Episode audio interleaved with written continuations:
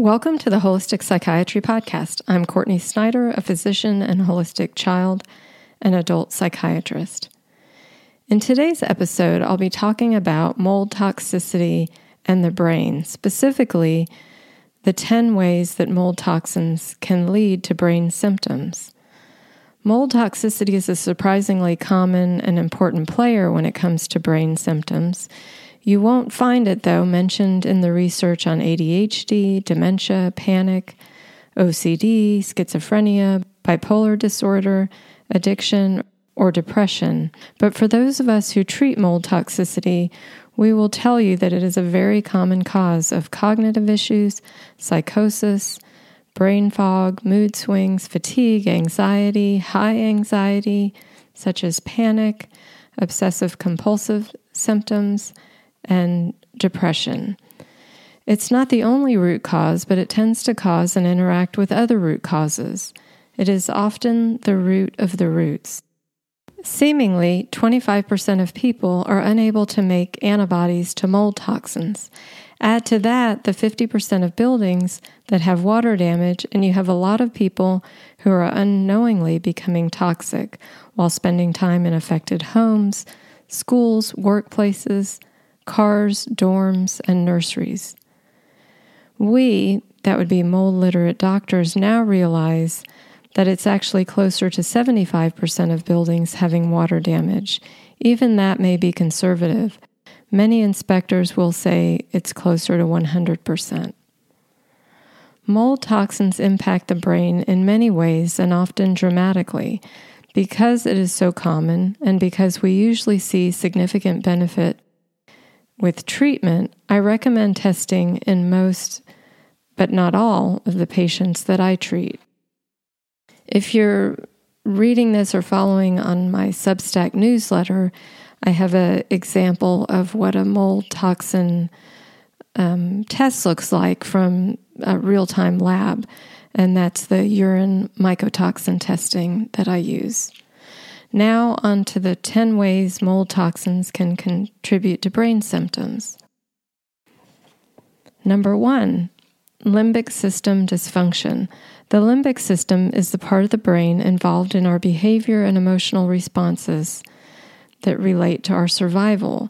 When there is a threat, in this case, mold toxins, our limbic system lets our autonomic nervous system, which I'll talk about next, and parts of the brain know that there's a problem.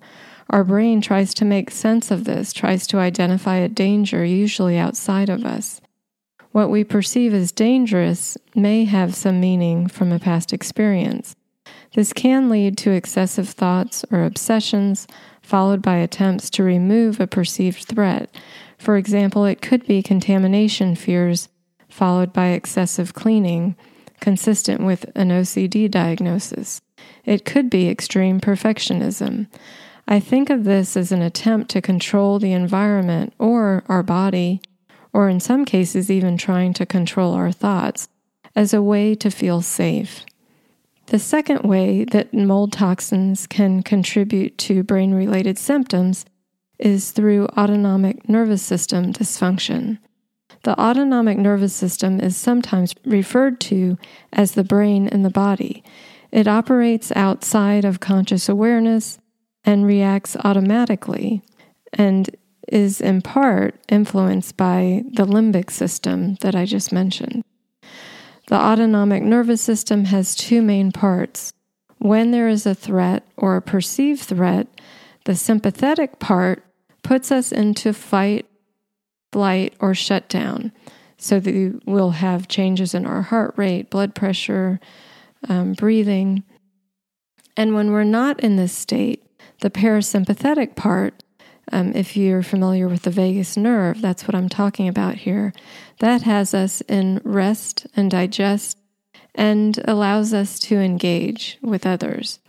Mold toxicity can put us into fight, so we can be irritable, or agitated in some cases, flight, and have a, the feeling of uh, get me out of here, or shut down. So this can be checking out, could be severe depression, derealization, or depersonalization. That's where we feel like things around us aren't real or that we're outside of ourselves. It can become difficult to rest, digest, and feel comfortable around people if we have mold toxicity. The third way mold toxins impact the brain is through inflammation. And keep in mind, the immune system is intimately intertwined with the central nervous system. Inflammation from mold toxins can look like a lot of things since inflammation can impact any system in the body. But inflammation can also impact many systems all at once, largely due to mast cells. These are the first responders of the immune system. Mold toxicity can put mast cells on high alert, just as it does with the limbic and autonomic nervous system. In this state of high alert, it doesn't take much for mast cells to destabilize and release histamine and other inflammatory messengers. The result can be a lot of random symptoms with a lot of random triggers certain foods, supplements, medication, chemicals, stress, even electromagnetic fields. Someone might feel like they're reacting to everything. Though not in the brain, mast cells communicate with inflammatory cells, called microglial cells, that are in the brain.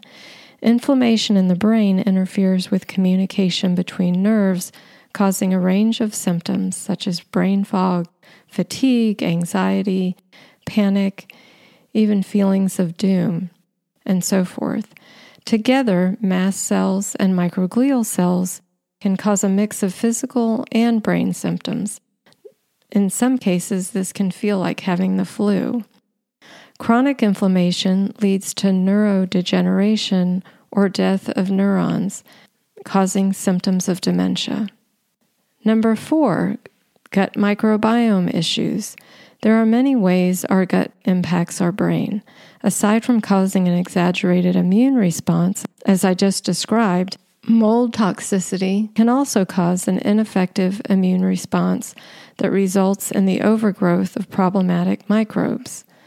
These gut microbe imbalances can lead to leaky gut, which is permeability of the lining of the gastrointestinal tract that allows food particles and toxins to get through and be reacted to.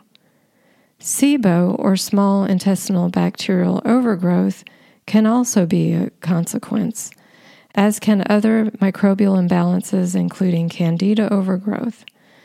Each of these add to inflammation and often further toxicity. The fifth way that mold toxicity can affect the brain is through food sensitivities, because mold toxins can contribute to a dysregulated immune system, gut permeability, and gut microbial imbalances, there's a whole range of food related issues that can occur. Reacting to specific foods or food families adds to the inflammation. Someone with mold toxicity may find themselves reacting to foods high in oxalates, which are actually made by mold and candida, histamine, sulfur, and or salicylates. Not the least, there can be reactivity to sugar and carbohydrates as mold, just like yeast, can thrive on these. Whether it's reactivity to a food family or a specific food, brain symptoms are fairly common. Number six, infection or a colonization. Mold itself can colonize the sinuses or gastrointestinal tract and thus can be a source of mold toxins in addition to those from outside water damage. Because of the way mold toxins interfere with the immune system, candida or yeast can become more likely to overgrow or be treatment resistant. Candida is also fungal, but it's a normal gut microbe. Problems with Lyme and its co infections, such as Bartonella, or Babesia, as well as viruses, parasites, and other microbes, can also become more problematic. Each of these, with their own biotoxins, can add to the inf- inflammation and toxic load. Number seven, and I should mention here these aren't in a particular order, But oxidative stress is another consequence of mold toxicity. Like other toxins, mold toxins can cause a depletion, basically a using up of our protective antioxidants. At some point, that protection can become overwhelmed, resulting in a lot of downstream issues. This could mean a depletion of glutathione, which is arguably the most important antioxidant we have. It can also mean a depletion of zinc, which is important in gut health, the immune system, and the functioning of brain chemicals. So, from my standpoint, zinc is a big player. Low zinc can cause copper levels to go up. High copper can cause low dopamine, resulting in poor attention. High adrenaline, which can contribute to anxiety, hyperactivity, and insomnia. And high pyrroles can be another sign of oxidative stress. As pyrroles leave the body through the urine, they can take some zinc and B6. And we need B6 to make serotonin, dopamine, and GABA. Number eight, mold toxins can impact the expression of our genetic variants. How toxic we are, or rather, how much oxidative stress we have, impacts the expression of our genes. Of our unique 1,000 plus genetic variants, some have to do with neurotransmitter functioning, some have to do with how easily we become toxic. Some have to do with how easily we clear histamine, which impacts the brain. Some have to do with methylation and how much neurotransmitter activity we have. Many of these SNPs we may never hear from, but for having mold toxicity. Number nine, mold toxicity can impact hormonal imbalances. So, just as with the immune system, things can become dysregulated here as well. And again, there is not a set pattern. How our endocrine system reacts depends on our unique genetic vulnerabilities, our age, how toxic we are, and for how long. For example, one person may have high cortisol, fitting with high stress, and someone else may be fully into adrenal fatigue, both with very different brain impacts and symptoms. I would say the same for sex hormones such as estrogen, progesterone, test- and testosterone. Number 10, autoimmunity. Basically, this is when our immune system, which should be targeting things like problematic microbes, gets confused and starts targeting specific areas of the brain that can cause obsessions, compulsions, and or psychosis. Mold toxicity is often causing that confusion. The most well-known example of autoimmunity in the brain is PANDAS, pediatric autoimmune neuropsychiatric disorder associated with streptococcal infections. This can look like a dramatic onset of OCD after having a strep infection. PANS, or pediatric acute onset neuropsychiatric syndrome, is very similar, but from other microbes besides strep. Autoimmune psychosis can result in a relatively abrupt onset of hallucinations and delusions.